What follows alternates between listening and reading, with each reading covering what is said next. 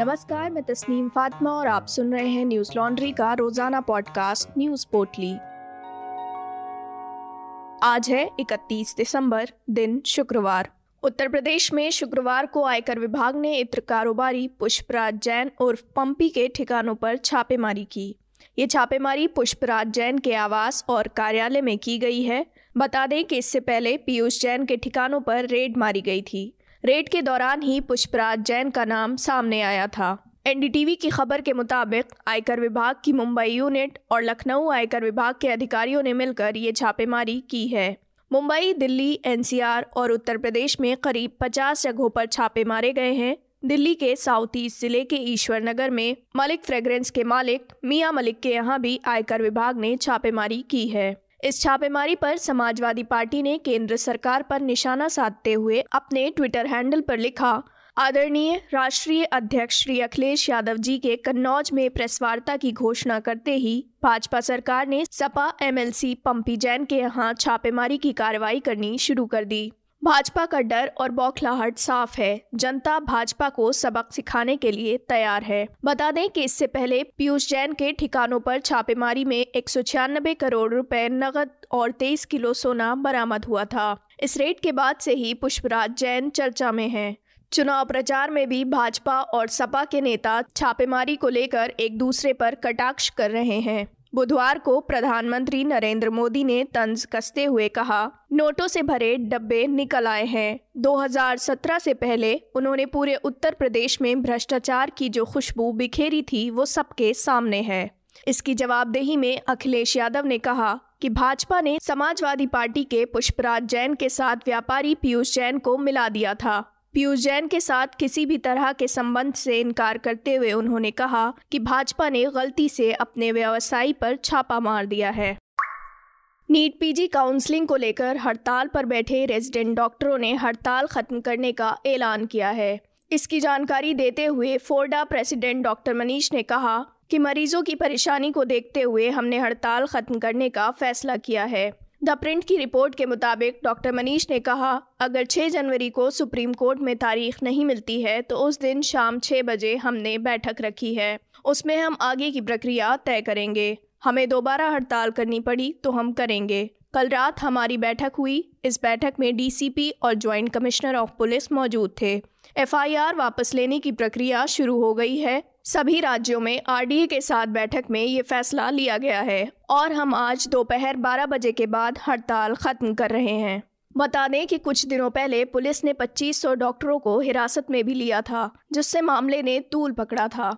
हालाँकि बाद में पुलिस ने सबको छोड़ दिया था, लेकिन पुलिस के रवैये से नाराज़ डॉक्टरों ने सफदरजंग अस्पताल से मार्च निकालकर सरोजनी नगर थाने का घेराव किया।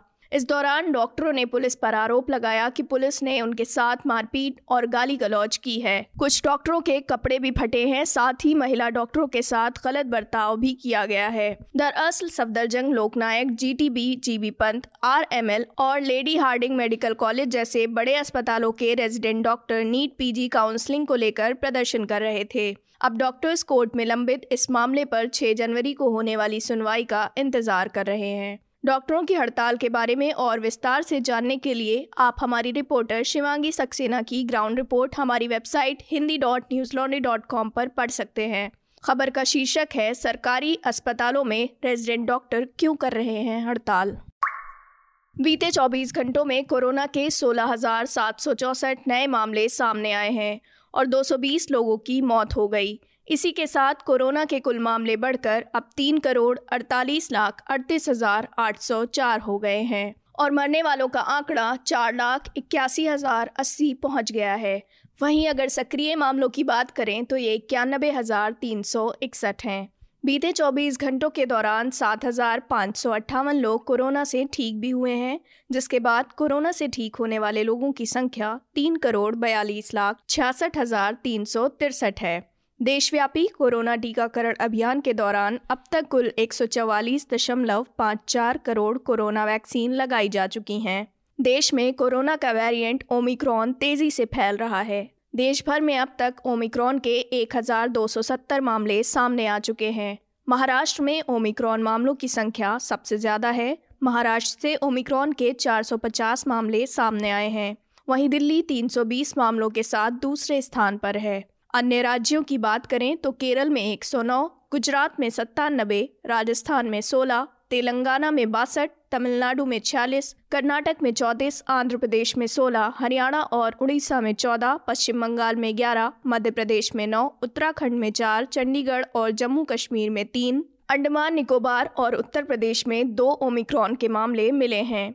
वहीं गोवा हिमाचल प्रदेश लद्दाख मणिपुर और पंजाब से एक एक मामला सामने आया है। बीबीसी की खबर के मुताबिक डब्ल्यूएचओ द्वारा कोरोना और डेल्टा वेरिएंट की सुनामी आने की चेतावनी के बावजूद दक्षिण अफ्रीका ने नाइट कर्फ्यू हटा दिया है। अधिकारियों का कहना है कि देश में कोरोना महामारी की चौथी लहर का पीक शायद निकल चुका है। सरकार ने अपने एक बयान में कहा कि ओमिक्रॉन वेरिएंट के बहुत ज़्यादा संक्रामक होने के बावजूद कोरोना की पिछली लहरों के मुकाबले लोगों के अस्पताल में भर्ती होने की दर कम ही रही है। वहीं मौतों के मामले में भी मामूली वृद्धि देखी गई है। चेन्नई में गुरुवार को भारी बारिश के कारण करंट लगने से तीन लोगों की मौत हो गई। तमिलनाडु के आपदा प्रबंधन मंत्री के के एस एस आर रामचंद्र ने इसकी जानकारी दी। चेन्नई के कांचीपुरम, तिरुवल्लुर और चेंगलपट्टू में भारी बारिश के चलते रेड अलर्ट जारी कर दिया गया है। मुख्यमंत्री एम के स्टालिन ने गुरुवार देर रात स्थिति का जायजा लिया। सीएम कार्यालय ने एक ट्वीट में कहा कि मुख्यमंत्री स्टालिन ने शहर में बाढ़ से हुए नुकसान और Chennai Ripon house metropolitan Chennai corporation head office में एहतियात के लिए किए जा रहे कार्यों का निरीक्षण किया है।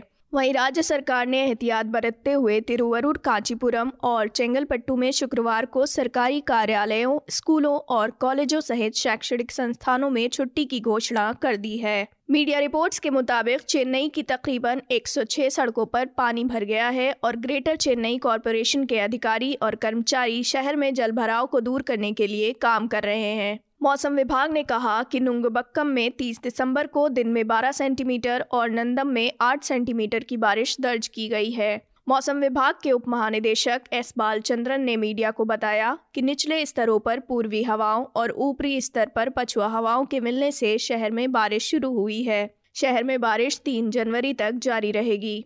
आईएमडी ने आगे कहा कि अगले तीन दिनों के दौरान ऊपरी पटिया तमिलनाडु और दक्षिण तटीय आंध्र प्रदेश के आसपास के इलाकों में भारी बारिश होने की संभावना है।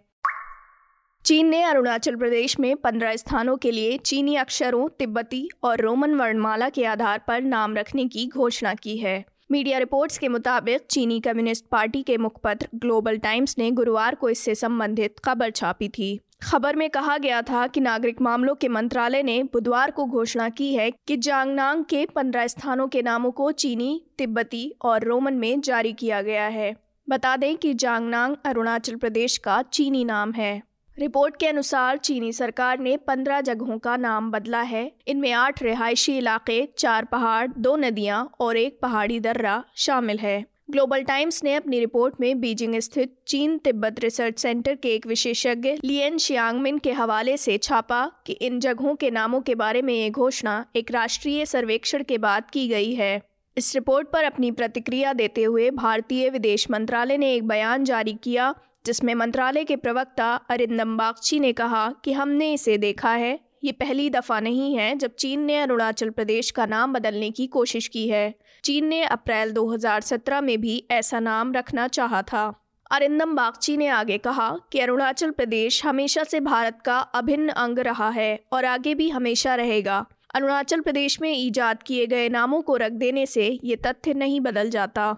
बता दें कि चीन अरुणाचल प्रदेश पर अपना हक जताता रहा है और इसे दक्षिण तिब्बत बताता है। हालाँकि चीन के इस दावे को भारत सरकार ने हमेशा से खारिज किया है और अरुणाचल प्रदेश को भारत का एक अभिन्न हिस्सा बताया है। चीन अपने दावे को लेकर यहाँ भारतीय नेताओं और अधिकारियों के दौरे पर अक्सर आपत्ति जताता आया है।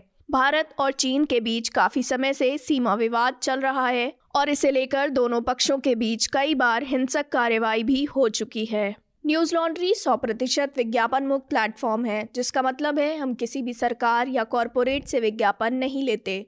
हम आपके समर्थन से चलते हैं। हम ऐसे ही स्वतंत्र होकर काम कर सकें, इसके लिए न्यूज़ लॉन्ड्री को सपोर्ट करते रहिए। न्यूज़ लॉन्ड्री को सहयोग देने के लिए Hindi dot news laundry dot com पर जाएँ और सब्सक्राइब करें और गर्व से कहें, मेरे खर्च पर आज़ाद हैं खबरें। इसी के साथ आज की न्यूज़ पोर्टली में बस इतना ही। आप सभी को न्यूज़ लॉन्ड्री की ओर से नव वर्ष की हार्दिक शुभकामनाएँ। नमस्कार। न्यूज़ लॉन्ड्री के सभी पॉडकास्ट ट्विटर आई और दूसरे पॉडकास्ट प्लेटफॉर्म पे उपलब्ध हैं। खबरों को विज्ञापन के दबाव से आज़ाद रखें। न्यूज़ लॉन्ड्री को सब्सक्राइब करें।